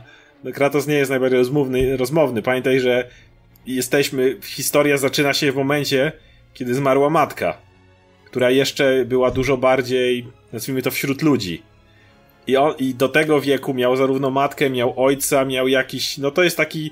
Y, to wiemy w psychologii, że jest pewien wiek, dla, do którego aprobata rodziców i twoi rodzice są absolutnie dla ciebie najważniejsi. Wiek nastoletni to jest ten, w którym już twoi rówieśnicy zaczynają być y, istotni w twoim życiu. Więc jeśli Atreusowi nie damy nikogo, z kim będzie mógł wtedy, komu będzie mógł, prawda, psocić i tak dalej, komu będzie mógł może oszukiwać w jakiś sposób, wiecie, drobne, niewinne kłamstewka czy coś w tym rodzaju, no to nie widzę jak to ograć. No bo co, Kratosowi ma dokuczać, no to przez tyle lat ten Kratos już by, wiesz... To... Ja tam, bo Kratos nie, by raz by huknął Krat... i ten Atreus by się uspokoił, to... to... Kratos, Kratos by się uodpornił dosyć szybko. No to chodzi, więc, więc musisz mieć innych bohaterów, jeżeli masz tą jego naturę w jakiś sposób pokazać, nie? Natomiast ja widzę inny twist. Ja widzę taki twist, że ponieważ Kratos, jak wiemy, jest tym wcięciem się w tę mitologię nordycką nie z tej bajki chłopem, który przylazł tutaj i nagle ten cykl Ragnaroku zaburza w dużej mierze, to y, dać do zrozumienia, że właśnie Odyn już był bliski przygarnięcia, zgarnięcia tej, tej gigantki, którą była tamta i e, już by miał się urodzić Atreus z kogoś innego, że tak powiem, ale Kratos się w to wciął i nagle mamy Lokiego, który został wychowany przez zupełnie innego ojca i jest Atreusem, który nie jest, nie jest Lokim, tylko jest Atreusem nazwany na cześć tego generała, który tam był tak istotny, generała chyba, tak? Nie? Który był dowódcą wojskowym, wsparcie, tak, którego Kratos takim szacunkiem tak. darzył. Ja myślę, jakiś jego przełożony nawet wojskowy chyba, coś takiego, jak dobrze pamiętam. Więc y, ja bym chciał zobaczyć właśnie tą różnicę, że niby znamy tą historię, obojętnie czy z Marvela, czy z innych podań, ale ponieważ Kratos jest tym elementem, tu, tu, tym, tym z zewnątrz, który wpływa na to, tym, tak, to, to, to chciałem zobaczyć jakby pod tym względem. No ewentualnie też zawsze zostały im potem kolejne mitologie, tak? Już tutaj pamiętam, że zanim chyba wybrali nordycką, to zastanawiali się nad egipską, więc hmm. też jeśli w jakimś... Tak, zresztą w, w ostatniej chwili wybrali tak. między, między więc tą nordycką sobie wyobrażam, że jakieś tam losy mogą go też ponieść do jakiejś innej krainy równie dobrze, czy no może nawet nie już teraz, ale właśnie w jakiejś tam kolejnej części, bo hej, jak najbardziej Kratos ma potencjał, żeby rozwalać bóstwa ze no, wszystkich może wszystkie panteony rozpieprzyć, jak tak, chce i na Ruś tak. przyjedzie i Czernoboga no, że właśnie twórcy potrafią oddać jakiś ten odpowiedni klimat i potrafią jakby te gry też zróżnicować, więc spokojnie widzę no, to, że... że a tak, a twórcy już tak delikatnie już y, gdzieś tam zapowiadali, że ma, ma być właśnie w przyszłości mitologia egipska i majowie mają się pojawić, bogowie mają. A moje pytanie do was brzmi w takim razie, kiedy Freya? Bo jak się dowiedzieliśmy, nie wiem czy to było w głównym wątku czy Valkyrie, prawdziwą królową wszystkich Walkirii jest Freya. Nie królowa Walkirii, którą się pokonywało na końcu, tylko tą prawdziwą, główną wszystkich Walkirii jest właśnie Freya. Więc ona prawdopodobnie poszła odkurzyć swój sprzęt Walkirii, że tak powiem. Już ostrzy na nas, na nas miecze, więc mm. moje pytanie brzmi, jak myślicie, dwójka czy trójka? Czy obie części? No pewnie dwójka wróci się zemścić. To Wydaje tak, i na trójkę będą jednak tego Odyna trzymali tak. i tam tak. będą musieli z nim porządek zrobić. Tak, plus no tam jeszcze, no, nie ale... wiem, wygrzebią jakieś in... Równie dobrze, no nie wiem, zależy, jeśli na przykład zrobiliby jakiś przeskok czasowy, to wyobrażam sobie, że do trójki mogliby już nawet wprowadzić, wiecie, dzieci Lokiego, które na przykład nienawidzą wszystkiego i wszystkich, no bo jak w sumie Ragnarok bez Fenrira, Tego, nie? Jak, jak właśnie Fenrir. Fenrir. Mm. No, no dobra. Nadal, mam, mhm. nadal mam, mam nadzieję, że jednak będą jakieś twisty i to nie będzie takie proste, że tu będzie ja ten, też będzie nie chciał, żeby tak Tora tak zabijamy, tak... odhaczamy, Odyna odhaczamy i, i żeby coś poszło tak. dalej. Tak ja, tutaj, ja bym tutaj, na przykład bardzo chciał, żebyśmy w którymś momencie... Z... No mów, mów. No, tylko dodam, że właśnie z Balderem to było takie, e, to nie był zwyczajny ten, wiesz, złoczyńca, który musisz go pokonać mm. na końcu, nie? On, on to w sumie z przypadku tam wpadł, bo też miał swoje sprawy. On, on nie chciał umrzeć. Kosy. On cały czas tak, chciał on, umrzeć. Ale, ale to jest najlepsze, on nie miał żadnej kosy z Kratosem. On miał, wiesz, on był szukał e, małżonki sposobu. Kratosa, nie? Tak, tak, tak. I szukał sposobu, ale też szukał innej osoby zupełnie, nie Kratosa. I się nadział na przypadek na Kratosa. I też żadnym podsumowaniem nie była walka z e, Baldurem, bo on szukał czegoś zupełnie innego w tej, w tej, w tej historii. I dlatego mam nadzieję, że czy to z Odynem, czy to z Torem, czy nawet z Freją w następnych częściach, też będą jakieś wolty i to nie będzie takie proste, nie? Że to będzie bardziej powiązane z tą historią, z czego ona się wywodzi, a nie tylko, żeby komuś wklepać, nie? Ja bym chciał, żebyśmy po drodze albo z Freją, albo wręcz z Torem znaleźli jakieś porozumienie przeciwko Odynowi, mm. bo myślę, że Freya nienawidzi Odyna tak. bardzo. E, może się okazać, że Thor będzie miał nagle wyznania, że jest, był tak złym tatą, hmm. bo Odyn był tak złym tatą i w sumie nie lubi Odyna. E, żeby tu coś zamieszano nam bardziej. I Wiesz, może się ja, okazać, ja... że na przykład Thor miał, Thor nie był aż tak złym gościem, tylko smrodu mu na przykład Odyn narobił, nie? I te mhm. wszystkie historie też w jakiś sposób wychodzą z tego, co ktoś tam, ktoś tam, wiesz, mówił, gdzieś tam to chodziło, a tak naprawdę Thor Także nie był. jego dzieci się tak bały go, ale to nie tak naprawdę on wcale nie był taki okrutny, tylko Odyn, wiesz. Tak, tak. Ale... Może on był takim jak Kratos, wiesz, też ich wychowywał twardą ręką ich trzymał, ale te historie zupełnie poszły swoją drogą, no jak opowieści, bo to na tym się skupia mitologia, nie? I właśnie to, co mówicie, super by rezonowało z tym, żeby właśnie pociągnąć gdzieś dalej ten wątek rodzicielstwa, prawda? Żeby właśnie nie urywać tego, tylko to jeśli dalej będzie relacja właśnie tu Kratosa i Atreusa, no to na przykład właśnie przedstawić relację Tora z Odynem jakoś tam głębiej, czy jakichś tam innych bogów, gdzie będzie właśnie rodzicielstwo. Można, wiesz, można te dzie dzieci Tora wprowadzić, które będą miały jakąś relację z Atreusem, nie? On będzie widział... Dzieci, to, dzieci Tora już nie żyją. Które dzieci, które dzieci Tora? Aha, kurde, przecież dzieci Tora już A które zabiliśmy? przepraszam, przepraszam Radek, ale Ciężko byłoby je wprowadzić. Tak. Ojej, to jest, no, z, z, z kimś pomyliłem. Dzieci kogoś innego. Dajcie jakieś dzieci, żeby mógł sobie z kimś Atreus pogadać, nie? No, też bym chciał, żeby właśnie gdzieś po drodze Sam, były jakieś wrogie. Może znajdziemy jakieś zabłąkane dziecko gdzieś w lesie. Nawet, no. nawet wiecie, kosztem, kosztem, że tak powiem, ostatniego starcia, o którym mówiliśmy. Jeśli na końcu zamiast walczyć z Torem, walczylibyśmy z kompletnie no-name'owym stworem Odyna, nie wiem, wyjechałby ten koń Odyna, jak on się nazywał. Nie pamiętam, ten duży koń. E, czy coś w tym rodzaju. Wiecie, żeby nagle już mamy walczyć z Torem i nagle pojawia się zupełnie inne zagrożenie. Ogólnie często mam problem, jeżeli ostatnim bossem jest ktoś z tyłka, ale niekiedy, ale może to służyć narracji. Jest taka opcja i wydaje mi się, że byłoby dużo ciekawsze niż no jednak w starych grach to było wymagane, ale tam to było odhaczanie kolejnych bogów. No dobrze, to chyba tyle jeśli chodzi o, o, o całe nasze podsumowanie Godowora. Jak zwykle dajcie nam znać, jak podobają wam się takie dyskusje. Będziemy pewnie dyskutować dalej o grach w weekendowych wydaniach, o komiksach, o może seriach filmowych, jeżeli nadarzy się ku temu okazja, wszystkich innych luźniejszych tematach, więc oczywiście jak zwykle czekamy na wasz feedback w tej kwestii, jak w ogóle podobają wam się wydania weekendowe naszych napisów końcowych. No i oczywiście dziękuję naszym rozmówcom. Była ze mną jeszcze, Marta Najman. Bo, bo jeszcze chcę coś dodać. I Radek Pisula, który chce coś, do, chce coś dodać. Nie, nie, nie. Chcę tylko dodać, że pewnie zawsze wie, najwięcej będziemy gadać o fabule, bo ktoś może powiedzieć, że wiesz, że e, ma, mało było mechanice, bo to też, że ta mhm. narracja jest prowadzona jednak, wiesz, z, z, punktu widzenia Kratosa, że cały czas nie ma tych ekranów ładowania, że wszystko jest bez cień, że ta historia jest płynnie pokazana jak w filmie i że o, o tym nie mówiliśmy, ale no wiemy, że my się zawsze będziemy skupiać na fabule, zawsze tak. na opowiadanej historii, bo do tego jesteśmy przyzwyczajeni. Też nie mówiliśmy o tym, że wiesz, że super topór, Mjolnir, jego lewiatan, który wraca fajnie do łapy. wraca nie? do ręki, tak. Fajnie wraca, ale też ile można o tym powiedzieć? No fajnie wraca, nie? nie? Fajnie go się Przede rozwija, wszystkim nie? jednak jest taki pewien wymóg, a my tego ani nie, nie chcemy robić, ani trochę nie możemy w tej formie, żeby pokazywać gameplay, skoro o nim -hmm. mówimy, ej, mhm. patrzcie, to jest ten topór, ponieważ siłą czy prowadzimy dyskusję i no, trochę ciężko byłoby tak. to ogarnąć. I też nie, a na pewno nie, nie, nie w formie. rzeczy po prostu. No, nie, wiecie, takie materiały wymagają dłuższego przygotowania. Robimy jednak napisy końcowe, który, na których robimy content codziennie, więc nie możemy nagle stwierdzić, że ten materiał będziemy dwa tygodnie montować, szukając elementów gameplayu, no bo zwyczajnie świecie nie wyrobilibyśmy się. No ja bym też powiedziała, że jakby jest dużo właśnie kanałów gamingowych, które skupiają się na tym, żeby pokazać grę, czy powiedzieć yy, o grze na zasadzie, czy jest grywalna, czy dobrze się w nią gra, a to takie nasze podejście narracyjne to niekoniecznie jest to, co też jakby w pierwszej kolejności może jest punktem zainteresowania, nie wiem, właśnie innych twórców czy innych kanałów. No więc może jakby tu u nas możecie słuchać o grach, nawet jeśli nie jesteście graczami i opowiemy Wam właśnie, wiecie, bardziej tak z punktu widzenia e, jakichś, nie wiem, tropów w kulturze, nie wiem, mitologii i tak dalej, tak jak tutaj sobie pogadaliśmy. Może to będzie jakieś takie trochę coś innego niż zawsze. Wyróżniamy się. Dobrze, także Próbujemy. skoro wszystkich przedstawiłem, to jeszcze przedstawię siebie, bo ja jestem Oskar Rogowski. I oczywiście zapraszam do dalszego śledzenia napisów końcowych, tak regularnych odcinków, jak i oczywiście wydań weekendowych. Także trzymajcie się, cześć.